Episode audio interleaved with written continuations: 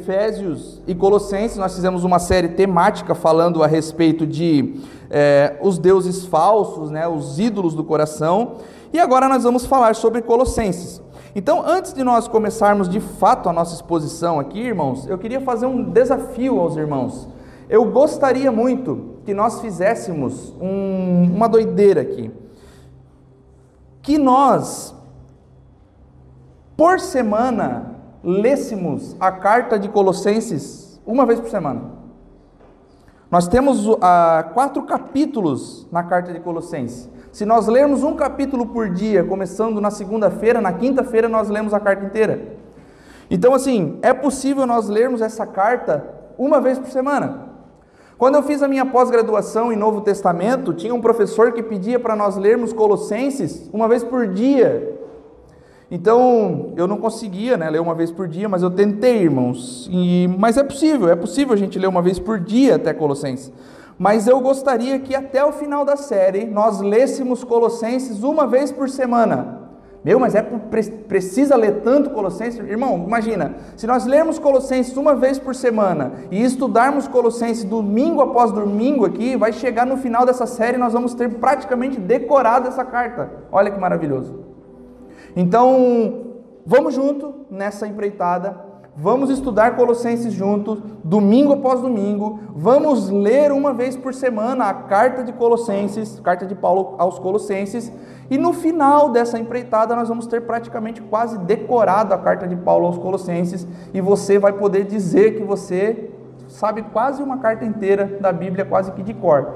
Então, irmãos, é enriquecedor para a sua vida. Não é perca de tempo, não é nada dessas coisas aí que vão tentar dizer para você. É enriquecedor para a sua vida, é, é crescimento espiritual para você, é crescimento bíblico e teológico para a sua vida. Então não é perca de tempo. Um capítulo por dia, de segunda a quinta. Amém? É possível? Super, né? Então, irmãos, para a gente começar a nossa exposição é, na carta de Paulo aos Colossenses, eu quero que você abra lá na carta de Paulo aos Colossenses, e a gente vai começar do capítulo 1 e a gente vai ler os versículos 1 e 2 hoje, apenas. E vamos devagar sobre esses dois versículos. Imagino que todos já tenham aberto aí, né?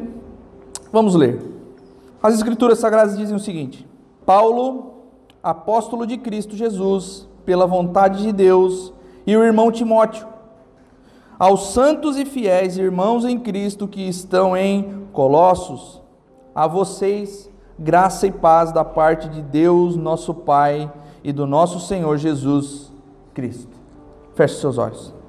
Senhor Deus, nós te louvamos nessa manhã, Pai, com tudo aquilo que, tudo aquilo que nós podemos, Pai. Com as nossas vozes, com as nossas mãos, com as nossas canções, com as nossas ofertas com tudo aquilo que o Senhor, o Senhor mesmo nos dá as condições necessárias, Pai, para que nós possamos devolver a Ti, Senhor. Pai, agora nós queremos, Pai, ouvir a Tua santa e poderosa palavra, Senhor.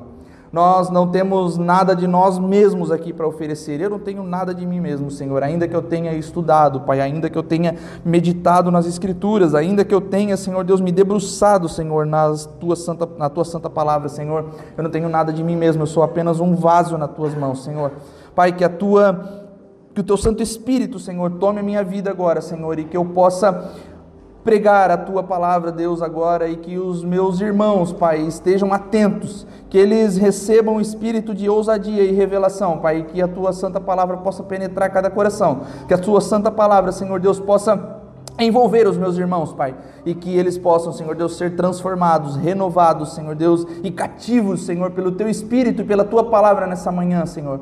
Pai, que a tua graça nos alcance, Senhor Deus, que o teu Espírito nos transforme, Pai, que o teu Espírito nos transborde nessa manhã, Senhor, e que nós saiamos daqui transformados, renovados, Pai, com o nosso coração contrito, Senhor Deus, prontos para viver, Pai, de acordo com o Evangelho de Cristo. Assim nós te louvamos, assim nós te agradecemos, que assim seja, Deus. Amém e amém. A igreja diz amém?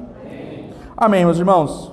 Vamos juntos então. Nós falamos há poucos dias sobre a carta de Paulo, a, a carta que Paulo enviou à igreja de Éfeso, a cerca de 160 quilômetros de, de, de distância. é, dessas três cidades aqui, onde é, nós vamos falar agora, que era Laodiceia, Hierápolis e Colossos. Então, essas três cidades ficavam na província que é chamada de província da Ásia. E essas três cidades, Laodiceia, Hierápolis e Colossos, elas ficavam muito próximas, eram como as nossas cidades aqui, Joinville, Araquari, São Francisco, por exemplo, eram três cidades muito próximas umas das outras. E Colossos era a menor delas, era uma cidade muito pequena e uma cidade que foi importante no passado. Uma cidade que tinha uma rota comercial, mas que ao, ao, ao passar dos dias ela foi se tornando pouco relevante, a rota foi mudada, foi alterada e agora já não era mais uma cidade tão relevante assim. Então se torna agora uma cidade até insignificante, mas que ganha uma igreja ali, uma igreja de Jesus Cristo, a igreja de Colossos. Existia uma igreja de Cristo ali e, portanto, se torna para Paulo um lugar de importância. A posição tradicional, irmãos, que nós temos na teologia aqui, é a de que Paulo está escrevendo essa carta da sua primeira prisão em Roma. Então, Paulo é preso em Roma, instigado pelos judeus, ele é trancafiado na cidade de Roma. E, embora alguns tenham argumentado que a distância que existia entre Colossos e Roma torna-se impossível que Paulo esteja mandando essa carta de Roma, porque Roma estava a quase 1.500 quilômetros de Colossos, então eles vão dizer quase que impossível que Paulo mande essa carta a 1.500 quilômetros de distância. É possível que Paulo esteja a, a, escrevendo essa carta de Éfeso, mas é quase improvável que Paulo esteja em Éfeso. É, a posição tradicional é que Paulo estivesse mesmo em Roma, na sua primeira prisão. Então nós vamos ficar com essa posição tradicional. Paulo está em Roma, escrevendo de Roma a sua, a, a sua carta aos irmãos de Colossos. Então, meus irmãos, seria essa primeira prisão de Paulo Paulo está algemado em Roma, encarcerado em Roma, porque essa prisão que Paulo está sofrendo em Roma, Paulo está numa espécie de prisão condicional. Porque Paulo, mesmo que ele estivesse algemado, mesmo que ele estivesse encarcerado, ele está recebendo algumas visitas. Ele recebe alguns irmãos, ele consegue conversar com algumas pessoas. Então Paulo, ele está nessa espécie de prisão é, condicional. E ele vai receber agora uma visita de um homem chamado Epáfras. Guarde esse nome, irmão. Epáfras. Ele recebe a visita desse, desse amado irmão. Dessa primeira prisão, Paulo escreveu algumas cartas que são muito importantes para nós e que nós vamos conhecer na teologia como cartas da prisão. Entre essas cartas, irmãos, estão a carta de Efésios, Filipenses Colossenses e Filemão. Filemão é uma carta que é quase como um bilhete pessoal escrita a um homem chamado Filemão. Filemão era um homem muito importante que vivia na cidade de Colossos. E era um pastor que tinha uma igreja que funcionava na sua casa. Era um homem influente da cidade de Colossos e que tinha essa igreja funcionando, era até uma, uma igreja grandinha ali que funcionava dentro da sua casa.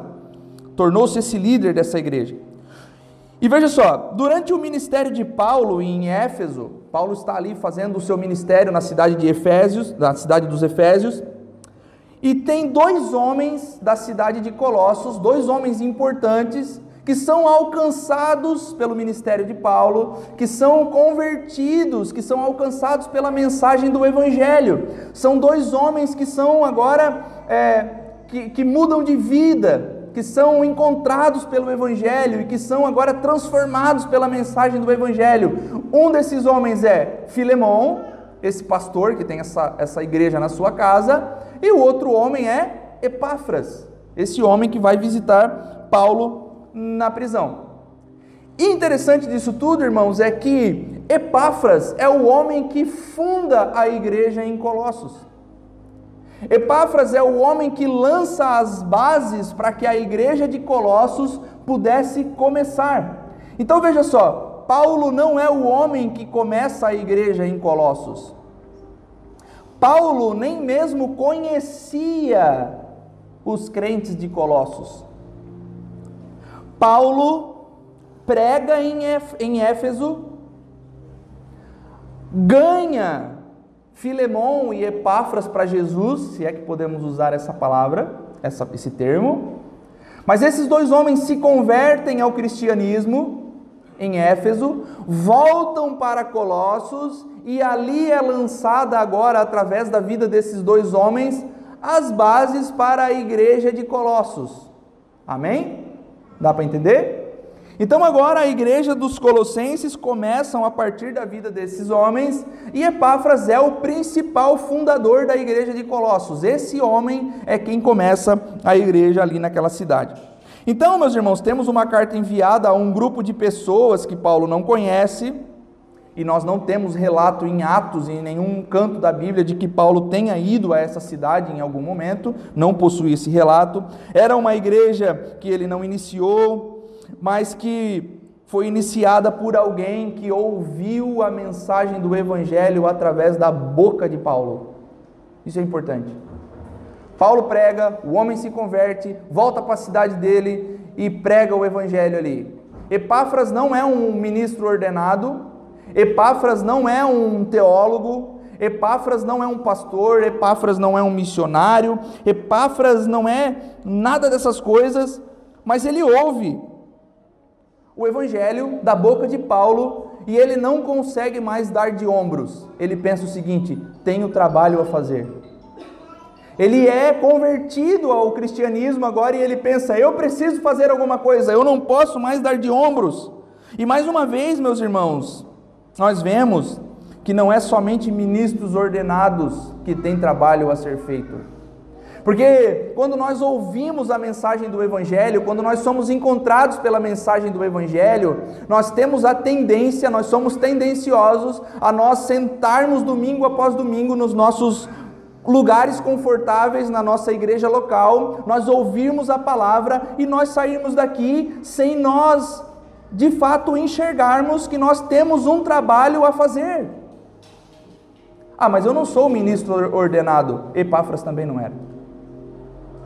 Quando nós saímos daqui, meus irmãos, dos nossos cultos no domingo, e nós falamos assim, agora a partir do momento que nós saímos daquela porta fora, nós somos enviados ao mundo com uma mensagem específica de pregação do Evangelho, que nós precisamos levar a mensagem agora para todas as pessoas que nós encontramos. A tendência é nós pensarmos assim, mas isso não tem nada a ver comigo. Eu não sou o pastor da igreja. Epáfras também não era. Epáfras ouve a mensagem do Evangelho e ele se lança agora para sua cidade de origem e ele precisa fazer o seguinte: eu preciso pregar agora o Evangelho para o povo da minha cidade, eu preciso pregar o Evangelho para o povo daquela cidade que não conhece, nunca ouviu falar desse Cristo, nunca ouviu falar desse Jesus, nunca ouviu falar desse Cristo que Paulo prega. Eu preciso agora falar para esse povo que existe salvação, que tudo aquilo que eles estão falando, tudo aquilo que eles estão seguindo, a fé que eles estão seguindo, eles são pagãos, eles estão seguindo a vários deuses e nenhum deles é o Deus verdadeiro. Eu preciso fazer alguma coisa. Então Epáfras vai e planta uma igreja em Colossos. Irmãos, a verdade primária daquilo que nós precisamos fazer nas nossas vidas é que nós temos trabalho a ser feito, não importa aonde estamos. Nós precisamos pregar o Evangelho, levar as boas novas de Cristo, não importa aonde estamos, não importa se estamos vivendo no meio dos pagãos, não importa se a origem de onde estamos é uma origem pagã, não importa onde estamos vivendo, nós temos trabalho a ser feito, não podemos dar de ombros. Ontem nós vimos até o Robson evangelizar. Foi engraçado, foi engraçado. Acho que a camisa do Flamengo, na, na, camisa do Flamengo no ombro, com óculos na cabeça. Eu era católico também, cara, eu era católico. Foi engraçado, mano. Caramba, mano. Entrei no carro, entrei no carro e disse, deixa ele evangelizar, vamos, vamos, vamos embora. Então, irmãos, esse homem aqui, Epáfras, ele visita Paulo, dá boas notícias sobre os cristãos de Colossos, né? A igreja já foi lançada, a igreja em Colossos começou. Agora ele vai, imagina que ele viaja agora da sua cidade de Colossos até a cidade de Roma. Ele chega até Paulo agora, ele dá boas notícias aos, a Paulo sobre os cristãos de Colossos. Mas ele cita que os irmãos estavam sofrendo com algumas pressões culturais causadas por falsos ensinos que estavam chegando na igreja de Colossos. Coisas bem parecidas com a síndrome dos Gálatas, lembram? Lembram-se da síndrome dos Gálatas? O outro evangelho, anátema. Não lembro, pastor. Vai no Spotify, irmão, tá tudo lá. Então, o que a cidade de Colossos, a igreja de Colossos estava vivendo agora, era coisas semelhantes à síndrome dos Gálatas. Não estavam negando a Jesus, mas estavam querendo somar alguma coisa à fé que os cristãos professavam em Jesus. Então não bastava mais só Cristo, tinha que somar alguma coisa a Cristo. Cristo e o dízimo, Cristo e a circuncisão, Cristo e o horóscopo, Cristo e Paulo está dizendo: Meu Deus do céu, está vivendo um, tá virando um pandemônio isso. Preciso escrever alguma coisa para que esses irmãos voltem ao centro, que é Cristo. Então era o Cristo mais alguma coisa que nós já vimos que se torna o outro evangelho. E quando nós temos um outro evangelho, Paulo diz que nós devemos gritar o quê? Anátema. Maldito seja, é outro evangelho, não aquilo que eu vos preguei. Porque se mesmo um anjo do céu vier e pregar um outro evangelho daquilo que eu já vos preguei, que seja anátema. Então agora, meus irmãos, Paulo aborda essas questões mencionadas por Epáfras e ele vai encorajar os irmãos a uma devoção um, é, maior ainda daquela que eles já tinham em Cristo Jesus. No capítulo 4, no verso 7, nós vemos que o emissário que leva a carta posteriormente, porque Epáfras vem, ele traz as notícias a Paulo, fala essas coisas a Paulo, diz: olha, tá legal, a igreja está rolando bem, mas tem algumas coisas adentrando a igreja e tal, e ele vai embora. Paulo está lá com Timóteo. E agora Paulo pensa: vou escrever essa carta. Ele escreve a carta junto com Timóteo. Nós não sabemos como, o quanto Timóteo participou da escrita dessa, dessa carta. Pode ser tipo trabalho de escola, né? Que vai vários nomes, mas só um que fez, né? Mas talvez não. Paulo, acho que pelo que Paulo, se ele botou o nome de Timóteo, pode ser que eles tenham discutido junto. E aí Timóteo, e aí Paulo e tal, tenham orado junto. Então Paulo escreveu a carta. Só que agora alguém precisa enviar essa carta. E no capítulo 4, no verso 7, nós vemos quem é o emissário dessa carta. É um homem chamado Tico. E esse homem é o homem que enviou também a carta aos Efésios. Paulo escreve, esse homem envia a carta aos Efésios. Paulo escreve, esse homem envia a carta também aos Colossenses. E na companhia desse homem, quando esse homem vai levar a carta aos Efésios, esse homem leva com ele um, um outro rapaz chamado Onésimo, que vai levar com ele a carta a Filemão, é um, né, o Novo Testamento, as cartas de Paulo, há uma cooperação mútua aqui. Efésios e Colossenses são cartas irmãs. Enquanto Efésios vai falar do corpo de Cristo, vai falar da igreja, Colossenses vai falar do cabeça, que é Cristo. Enquanto Colossenses fala do cabeça nos céus, Efésios fala do corpo na terra. Então é o cabeça nos céus, o corpo na terra. E nós vemos aqui, irmãos, Epáfras, nós vemos Paulo, nós vemos Timóteo, nós vemos Tíquico, nós vemos Onésimo, nós vemos Filemão, nós vemos uma cooperação mútua, o que nos leva a termos uma compreensão, irmãos, de que a obra de Cristo não se faz sozinho. Paulo é maravilhoso, Paulo é o apóstolo de Cristo, mas a obra de Cristo não se faz sozinho. Então, irmãos, mais uma vez, ah, mas isso é coisa para o pastor Neto. Não, isso é coisa nossa. Isso é coisa para o ministro ordenado? Não, é coisa minha e sua. Se você não quer se envolver, a porta da rua é serventia da casa. Porque, irmão, se nós começamos a nos envolver demais com essa coisa de igreja, essa coisa de evangelho, você só tem a perder.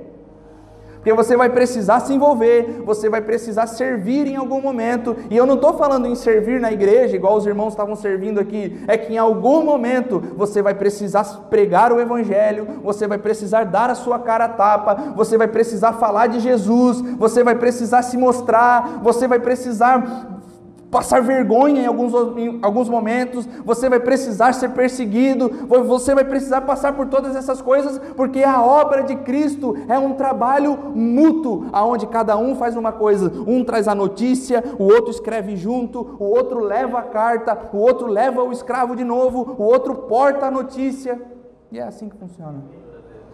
A obra de Cristo nunca se fará sozinho. Paulo mesmo vai dizer: Eu plantei, Apolo regou, mas quem deu o crescimento? Então, irmãos, a obra de Jesus, ela nunca se fará sozinho. Então aqui a gente vai vendo que essas cartas de Colossenses e Efésios são cartas irmãs, ou seja, Efésios é um tratado eclesiológico, como deve ser uma igreja. Bom, a igreja ela deve funcionar de tal maneira, ela deve funcionar dessa forma. Ela fala sobre a igreja, o corpo que está na terra, enquanto Colossenses, irmãos, é um tratado cristológico. Quem Cristo é? O centro da igreja. Ele é divino, ele é o próprio Deus, ele é 100% Deus, o cabeça que está nos céus. Por isso, meus irmãos, vamos ouvir tanto falar nessa carta sobre a supremacia, a soberania, quem Cristo é. Ele é a imagem do Deus invisível. A supremacia de Cristo vai ser latente nessa carta aqui. Nesses dois versos iniciais aqui, meus irmãos, nós vamos ver Paulo dar as suas credenciais de apóstolo, como nós já vimos na introdução de outras cartas. Paulo, apóstolo de Cristo, não por vontade própria, não porque eu quis, não porque eu me ordenei, mas porque o Senhor Jesus me chamou para tal ofício. Então, Paulo, meus irmãos, ele está falando a respeito de que ele foi chamado por Cristo para algo específico. Paulo, apóstolo de Cristo, por vontade de Deus. Não fui eu que quis, Deus quis. Paulo está dizendo o seguinte: eu não queria ser apóstolo, o que eu queria mesmo era matar cristão. Eu não queria esse ofício, o que eu queria mesmo era acabar com vocês, mas Deus quis que eu fosse apóstolo. Então, Paulo está dizendo assim: Paulo, apóstolo por vontade de Deus, e o irmão Timóteo. Qual que é a diferença entre Paulo, o apóstolo, e o irmão Timóteo? Será que Paulo está menosprezando Timóteo? Paulo está dizendo assim: ó, a diferença entre eu e Timóteo é a autoridade. Eu sou apóstolo, Timóteo é o irmão. Um irmão querido, um cooperador maravilhoso, um discípulo fiel, um santo homem de Deus que serve a Deus maravilhosamente, mas apóstolo sou só eu. Não porque eu quis, porque Deus quis. E junto comigo tem outros muitos irmãos, Epáfras, Tíquico, Onésimo. Né? Tem outros caras servindo aqui comigo e servem maravilhosamente bem, mas apóstolo, só eu.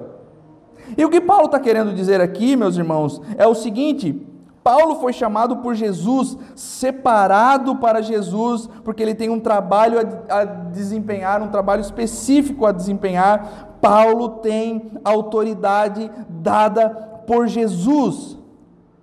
O que eu vou dizer daqui para frente agora, meus irmãos colossenses, o que eu vou dizer para vocês daqui para frente está na minha conta, sabendo que não são palavras minhas, são palavras do próprio Cristo que me deu autoridade. Não está na conta de Timóteo, está na minha. Então Paulo está dizendo, irmãos, o seguinte: as palavras que foram escolhidas aqui agora são escolhidas pelo próprio Cristo. Não seria errado dizer carta de Jesus aos Colossenses. Irmãos, nunca é demais dizer, já falei isso inúmeras vezes, mas quando nós temos crentes maduros e crentes que já caminham com a gente há mais tempo, vale relembrar, e quando nós temos crentes que caminham conosco há menos tempo, vale informar, não existe apóstolo moderno. Apóstolo fulano de tal. Apóstolo bom é apóstolo morto. Apóstolo é Paulo e os doze. O resto. Por quê? Porque apóstolos são aqueles que viram Jesus. Você viu Jesus, irmão? Viu Jesus, irmão? Se você viu Jesus, a gente encaminha você para um psicólogo. Viu Jesus? Não, não viu. Então você não é apóstolo. Esse é o princípio básico. Viu Jesus ressurreto? Oh, aí piorou, né? Então, assim, irmãos, apóstolo com A maiúsculo, é, Paulo e os doze. Então, nós temos aqui um Paulo dizendo o seguinte: apóstolo de Cristo, pela vontade de Deus, ele me escolheu para uma autoridade, para mandar uma mensagem específica para vocês, para falar de uma coisa específica. E qual é essa coisa específica? Palavras do próprio Cristo. Então, olha só, irmãos, um apóstolo ele carrega uma coisa especial, palavras do próprio Cristo. Então, num sentido bem genérico, bem genérico, bem genérico, bem genérico, aquele que prega as Escrituras é um apóstolo. Mas eu não preciso me denominar um apóstolo. Apóstolo neto. Para quê? Então Paulo está dizendo, apóstolo de Cristo, eu e Timóteo estamos aqui agora para enviar para vocês, Colossenses, mensagens do próprio Jesus. E a congregação de Colossos, mesmo que tenha sido fruto da pregação e ministério de Paulo, não pertence a ele, não é propriedade de Paulo. Paulo não é dono deles e os chama em seguida de irmãos. Paulo não é dono daquela igreja. Paulo não é o cara que diz assim: mandem primícias para mim. Mandem a oferta de vocês para mim, mandem o dinheiro de vocês para mim. Paulo diz: irmãos, preciso mandar umas instruções para vocês. Vocês estão perdendo de vista quem é Cristo. Vocês estão deixando que um outro evangelho adentre a igreja de Jesus. Anátema. Paulo está querendo ressaltar, meus irmãos, que Cristo é tudo em todos, o soberano sobre toda a criação. Cristo tem supremacia. Então, irmãos, mais do que chamá-los de irmãos, Paulo chama os colossenses de irmãos, Paulo agora chama eles de algo mais. Paulo chama de santos e fiéis. Então, mesmo que Paulo nunca tenha visitado aquela igreja, mesmo que Paulo não conheça aqueles irmãos, mesmo que Paulo nunca tenha ido até lá, Paulo tem uma convicção: existe ali naquela igreja, existe naquela localidade pessoas que foram escolhidas por Deus, pessoas que foram transformadas em propriedade de Deus para servir somente a Ele. Paulo pensa o seguinte: eu nunca fui lá, mas tem crente lá. Eu nunca fui lá, mas tem crente de verdade em Colossos. Eu nunca fui lá, mas existe gente lá que foi separada para o ofício soberano de Cristo Jesus. Não estamos falando, meus irmãos, de judeus que são criados na Torá. Não estamos falando de judeus que são de gerações e gerações servindo ao Deus Yahweh. Não estamos falando de judeus que desde pequeno conhecem as Escrituras. Nós estamos falando de pagãos que serviram a vários deuses durante toda a sua vida e que agora conheceram a Cristo. Estamos falando de gente, meus irmãos, ruim, que foi encontrada pelo Evangelho e que Paulo o judeu que queria o fim dos cristãos, que queria matar todos os cristãos, agora os chama de irmãos, santos e fiéis. E a pergunta, irmãos, é o seguinte: que cor que tem o povo de Deus? Qual é a cor do povo de Deus? Que pano de fundo tem o povo de Deus? Qual é a história do povo de Deus? Alguns nasceram em um contexto de fé, outros chegaram na fé depois da vida adulta, quando já eram adultos, outros é, pertencem a uma família evangélica, outros eu sou cristão de berço. Não, eu cheguei na fé depois de muitos anos de perrengue. Eu usei drogas. Não, eu nunca usei drogas. Eu Qual é o pano de fundo do povo de Deus? Qual é a história, meus irmãos? Qual é a sua história? Qual é o seu testemunho? Como você chegou na fé? Qual que é o seu o seu o seu background? O que aconteceu com você até que você fosse encontrado por Cristo? Porque por vezes, alguns de nós podem nutrir algum menosprezo por aqueles que não possuem uma caminhada de fé tão longa quanto a sua. Ah, mas você não tem uma caminhada de fé tão longa quanto a minha. Ah, mas eu sou cristão desde berço. Ah, mas eu sou cristão. Sou cristão desde a época da salva, né? Sabe o que é salva, irmão? Salva era um, um saquinho assim que tinha um, um coador de café que passava para pegar a oferta assim. Ah, vocês eram batista, né, irmão? Batista não tinha essas paradas. Mas a verdade, meus irmãos, é que quando alguém nasce de novo, alguém chega no evangelho, pouco importa o passado. Pouco importa o background. Pouco importa de onde você veio, nasceu de novo foi feito novo. E o que Paulo está dizendo é o seguinte: não importa se eles são pagãos, se não são judeu, não importa se eles não nasceram em Jerusalém, não importa se eles são de Colossos, estão em Cristo. Isso é o que vale para mim. Então o que Paulo está dizendo é: estão em Cristo, Epáfras? Estão. Então vamos mandar uma carta para eles. Santos e fiéis estão em Jesus, irmãos santos e fiéis que pertencem a Cristo, não importa se não são do povo de Israel, vocês são separados para um serviço, o serviço de Jesus. Então o que está para nós aqui, meus irmãos, é o seguinte: não importa de onde você veio, não importa de onde você é, não importa onde você nasceu, não importa se você tem pai, não importa se você tem mãe, se você está em Cristo, você é nova criatura, santo irmão, tem um serviço a desempenhar. Santo irmão, amém, tem um serviço a desempenhar. Ai, não. É difícil, irmão. O que Paulo está dizendo aos irmãos é: santos e fiéis, não importa de onde vocês vieram, não importa se estão em Colossos, que é uma cidade praticamente significante, vocês são santos e fiéis. Mas e se não são? Porque assim, Paulo nunca viu esse povo, e se não são santos e fiéis? Bom, se não são, agora as palavras do, do, do apóstolo que já se apresentou, né, apresentou suas credenciais, e sendo assim, se ele é um apóstolo de Cristo com A maiúsculo, as suas palavras são as palavras do próprio Cristo, então, se são palavras do próprio Cristo, essas palavras devem pesar no coração desse povo agora, porque é o seguinte, irmãos, santos e fiéis, não, Paulo, a gente não é santos e fiéis, pô, então deveriam ser. Não, Paulo, a gente nem é tão santo assim. Bom, deveriam ser. Porque Epáfras falou para mim que vocês são crentes em Cristo Jesus. Se são crentes em Cristo Jesus, deveriam ser santos e fiéis. Irmãos, a igreja ela anda de mal a pior e a culpa é nossa.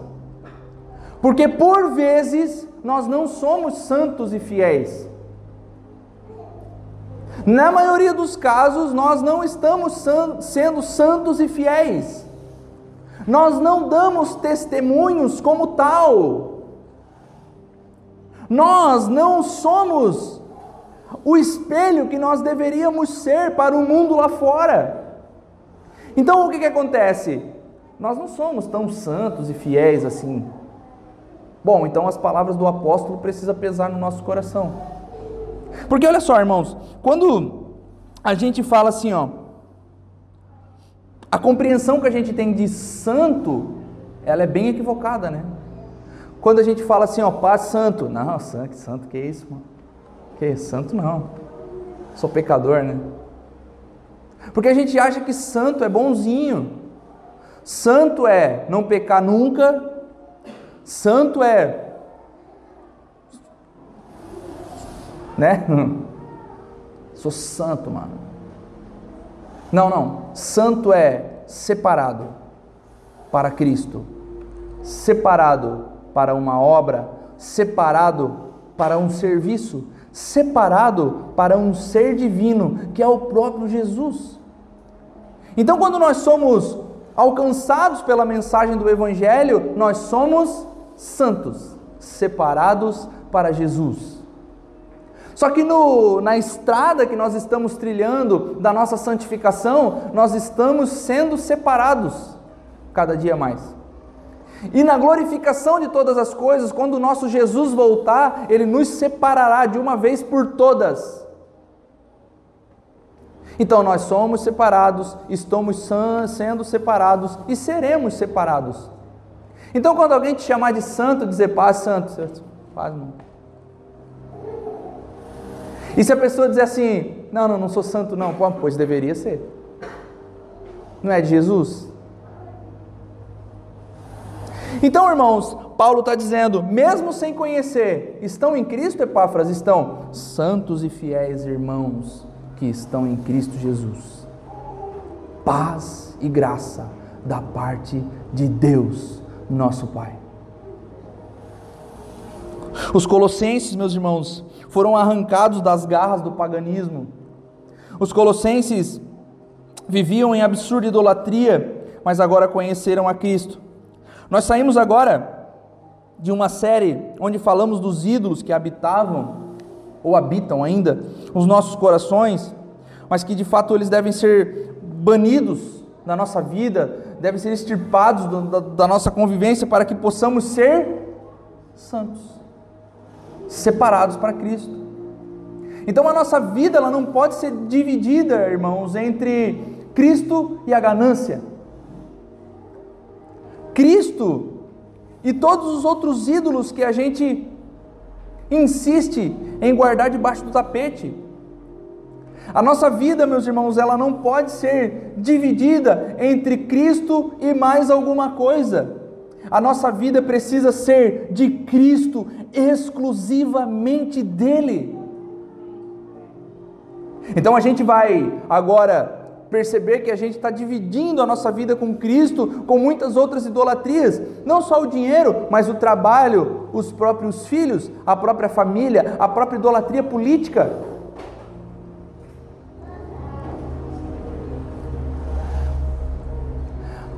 Mas Cristo diz: que nós precisamos ser exclusivamente dele, santos, separados só dele e de mais ninguém.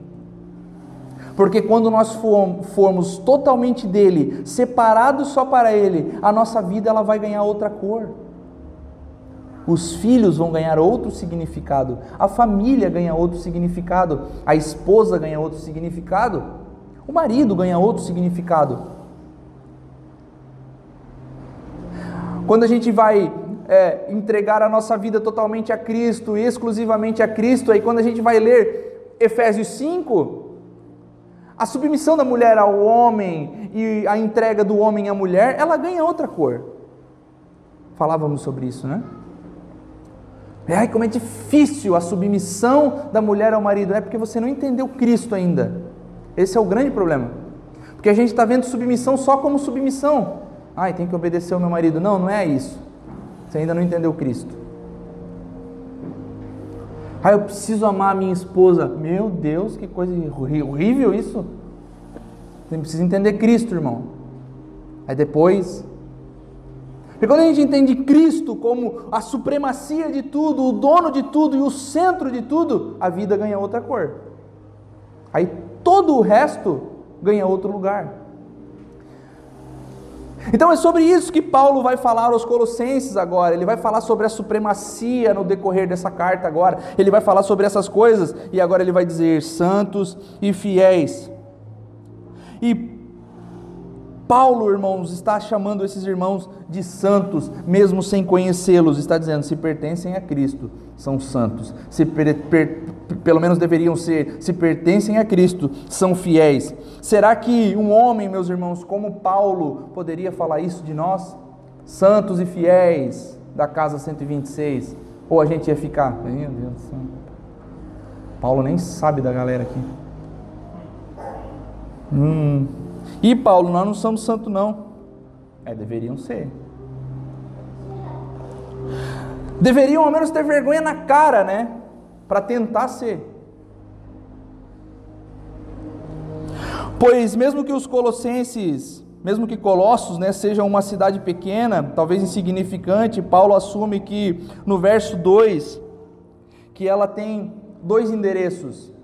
Mesmo que essa cidade não signifique nada, mais perto de Laodiceia, perto de Hierápolis, perto de Éfeso, perto de Roma, talvez Colossenses Está no mapa essa cidade? Talvez ela seja mais insignificante mesmo. Paulo diz o seguinte: essa, essa igreja está em dois endereços. Está em Colossos, mas está também em.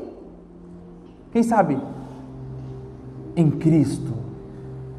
Ela está geograficamente em um lugar, mas espiritualmente em outro. Então Paulo diz: é uma cidade insignificante. Paulo poderia dizer o seguinte: Epáfras chegar para ele e dizer: Olha, tá feio o negócio lá, Paulo. E ele dizer: Ó, oh, Epáfras, vai me desculpar, cara, mas eu tenho tanta carta para escrever, estou aqui preso, tem outras coisas para me preocupar aqui. Primeiro eu preciso sair da cadeia, depois eu penso, vou lá em Colossenses, dou um esporro lá na galera a gente vê o que faz.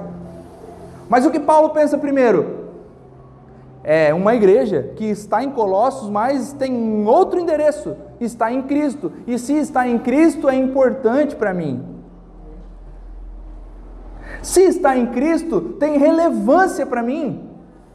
E se está em Cristo e tem relevância para mim, eu preciso fazer alguma coisa, eu preciso escrever para eles. Então, ele assume que essa igreja, a igreja verdadeira, ela tem uma geografia e um território espiritual. O fato de essas pessoas, meus irmãos, residirem em Colossos, não é decisivo para a vida delas. O fato delas morarem em uma cidade insignificante uma vez que elas se encontram em Cristo, isso não define a vida delas. No passado, a cidade havia sido um lugar importante, hoje não era mais, mas não importa, elas se encontram em Cristo. Talvez no passado eu tenha sido importante, talvez no passado eu tenha tido uma posição um pouco melhor, talvez no passado eu tenha estado numa igreja um pouco melhor. Quantos membros tinha a igreja lá, seu Rocha? Igreja do Senhor lá em, lá em Manaus? Na época, nós de lá, ia ter uns 7 mil. 7 mil? E hoje? 12. Quase parecido com a nossa aqui, né? Tem 12 mesmo, 12. 12. Quantos membros tem? 12.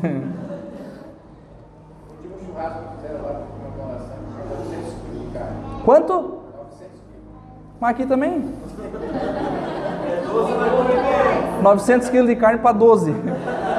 A galera come, a galera come nada aqui. Irmão do céu, talvez esse homem olhe para trás e pense assim, pô, estava numa igreja de 12 mil membros, né? Talvez eu estava numa posição melhor no passado. Talvez, talvez sim. Talvez eu estava numa posição melhor no passado, mas o importante é que hoje estou em Cristo. Bah, talvez, meu Deus do céu, não estou dizendo que a igreja lá não esteja em Cristo, pelo amor de Deus. Mas talvez a gente olhe para trás, irmão, e pense assim: eu estava numa igreja melhor no passado, talvez eu estava num lugar melhor no passado, mas hoje eu estou em Cristo. Eu estive numa posição melhor no passado, mas hoje em Cristo. Hoje o fato de essas pessoas residirem em Colossos não interfere mais, porque eles têm uma outra posição: Cristo, Jesus. A verdade é que pouco importa onde estivermos, contanto que estivermos em Cristo, irmãos. Não importa se estamos na igreja A, na igreja B, no endereço A, no endereço B, na posição A, na posição B, contanto que estivermos em Cristo. Paulo diz: não importa se é para a igreja de Roma, se é para a igreja de Corinto, se é para a igreja de Efésios, ou se é para a igreja de Colossos, eles são a igreja de Cristo e eles são relevantes para mim. Russell Shedd, que foi um importante teólogo batista, que faleceu em 2016, que eu tive o prazer de conhecê-lo, vi ele. Lembra que a gente conheceu o Shedd? Conheceu o Vazata? Ele teve na resgate, cara. Eu conheci ele pessoalmente. Cara maravilhoso. Ele fala o seguinte: a palavra fiel que Paulo usa aqui se refere aos que creem. Não há no grego distinção entre quem crê e quem é fiel. Não existe ser fiel sem crer. Quem crê é fiel. Se não é fiel, logo não. Então quem crê é fiel. Se você crê em Cristo, você vai agir em fidelidade. Se você crê em Jesus, você age em fidelidade. Se você não age em fidelidade, logo você não crê. É básico. Então, ou seja, quem crê no Evangelho de Cristo age em fidelidade, logo quem não age em fidelidade não creu. Quando eu tiver isso, eu vou fazer aquilo. Quando eu estiver na posição tal, eu vou fazer determinada coisa. Quando essa situação mudar na minha vida, tudo vai passar, eu vou me dedicar mais. Quando isso aqui acontecer, eu vou orar mais. Tudo balela, irmão. Tudo balela. Quando eu tiver isso, ah, quando eu atingir, quando tal coisa eu volto para a igreja, quando balela. Viver em Colossos não é decisivo, irmão. Estou numa cidade ruim, mas ainda assim em Cristo. Fé, crer é fidelidade, independente da situação. Aos santos irmãos que possuem dois endereços, estão na geografia terrena em meio às mais profundas aflições, passando pelas mais absurdos, pelos mais absurdos perrengues, mas que também se encontram em Cristo. Paulo diz: graça e paz da parte de nosso Pai e do Senhor Jesus Cristo. Isso aqui eu já expliquei para os irmãos outras vezes. É, mas vale relembrar aqui que Paulo junta dois cumprimentos, cumprimentos tradicionais aqui, o cumprimento judaico paz, shalom, e o cumprimento grego haris, graça, ele está dizendo shalom, e haris, ele está dizendo paz e graça, juntando os povos, juntando judeus e gentios. Mas só que Paulo está dizendo algo mais precioso que isso. Ele está dizendo: temos paz por causa da por causa da graça de Deus é que nós temos paz. Então é isso que Paulo está dizendo. Além de juntar povos, ele está dizendo, além de estar juntando os dois povos, nós só temos paz, porque Deus derramou a sua graça sobre nós. Então, nessa pequena saudação de Paulo, nós podemos ver que a igreja é o povo santo do Senhor, que vive em fé e que se encontra fiel. Então, a nossa sinceridade, em nossa sinceridade, nós precisamos tomar cuidado para que não façamos recortes do nosso Cristo. Vamos caminhar para encerrar, irmãos. o Nicodemos entregou isso aí, né? Falou que é mentira, né? O pastor, quando fala que vai caminhar para encerrar, ele fala mais 20 minutos. Às vezes, nós pegamos coisas verdadeiras de Jesus, mas que são apenas recortes. Assim como devemos cuidar com o Cristo mais alguma coisa, nós precisamos cuidar com o Cristo subtraído. O que é esse Cristo subtraído, irmãos? É coisas como nós fazemos, perguntas que nós fazemos assim, ó, em seus passos, o que faria Jesus? Aí quando nós perguntamos em seus passos o que faria Jesus, nós às vezes não vamos para as escrituras para saber o que realmente faria Jesus. E aí nós temos um Cristo para todos os gostos. O que é esse Cristo para todos os gostos? O Cristo que traz lições de moral, o Cristo amoroso que não expõe pecados, o Cristo da justiça social que abandona as igrejas e se embrenha nas favelas, o Cristo que o melhor advogado de todos os tempos, o melhor psicólogo de todos os tempos, o melhor não sei o que de todos os tempos. E embora exista verdade em todas essas coisas, Jesus seja o melhor de todos os tempos e todas essas coisas, isso não é o Cristo total. Isso são apenas recortes do Cristo. Então, irmãos, são é, é o Cristo fragmentado, é um Cristo parcial, é um Cristo que enfatiza somente o lado do Cristo que te agrada. E é basicamente o que está acontecendo em Colossos. Outra coisa, meus irmãos, que vamos enfrentar nas nossas igrejas. Porque nós estamos pegando o que o Cristo que nos agrada e colocando ele dentro das nossas igrejas. É o que a igreja de Colossos está fazendo. o Cristo mentor. O Cristo que o melhor psicólogo, esse é o tradicional, o melhor psicólogo de todos os tempos, o melhor líder de todos os tempos. É legal, irmãos, há verdade nessas coisas, mas não é o Cristo mesmo das Escrituras. E outra coisa que nós vamos é, empregar nas nossas igrejas e que nós estamos vendo acontecer em Colossos é o Cristo pragmático, o Cristo, o pragmatismo espiritual, que é chamado assim porque ele carrega uma finalidade nobre. Por exemplo, se um pastor falar para você que precisa orar de madrugada porque a fila é menor, o que, que você vai fazer? Você vai orar. E se o pastor falar para você assim, ó, você precisa orar de madrugada porque a fila é menor e você ora em cima do monte porque além da fila ser menor, você vai estar mais perto de Deus, você vai fazer. Porque você precisa sair desse problema imediatamente, você tem uma finalidade nobre, mas não há nada de escritura nisso. Se você orar de madrugada e orar às três horas da tarde em cima do monte ou em cima da sua cama, o efeito é o mesmo. Então, irmãos, isso são coisas que estão, estão entrando na igreja e que estavam presentes na igreja de Colossos. E esse problema, meu irmão, não é de hoje. A gente já vai ver isso é, nos Colossenses. Então, Paulo se preocupa com a igreja de Colossos, como ele se preocupa com a igreja de Jesus como um todo, ele vai enfrentar isso nos Gálatas, ele vai enfrentar isso nos Efésios, ele vai enfrentar a igreja que mais preocupa Paulo, é a igreja que mais tira a paz de Paulo, é a igreja de Corinto. Então ele vai enfrentar vários desses problemas. E quando nós fazemos, irmãos, esse tipo de provocação, quando eu falo a respeito de algumas coisas da igreja, algumas provocações que a gente traz a respeito da igreja, vai fazer algumas críticas, alguma coisa, alguns irmãos falam assim: "Poxa, pastor, mas tu só reclama?" A verdade é que a gente olha para o lado e a gente olha para o lado e vê só misticismo, a gente vê igrejas pegando práticas de outras religiões e trazendo para dentro dos seus templos, amuletos e muitas outras coisas. E olhamos para o outro lado, a gente olha para cá e pensa, pô, tá tudo perdido. Aí a gente olha para o outro lado e a gente vê entretenimento gospel, luzes, grandes eventos, promessas de avivamento, ajuntamento sem propósito. Então a gente olha para um lado, está tudo perdido, olha para o outro lado, está tudo perdido. Aí, aí você de repente vai pensar assim, pá, pastor, então nós somos maioral. Não, nós não somos maioral, mas nós estamos procurando, irmão, de todo o nosso coração, trazer Cristo para o centro.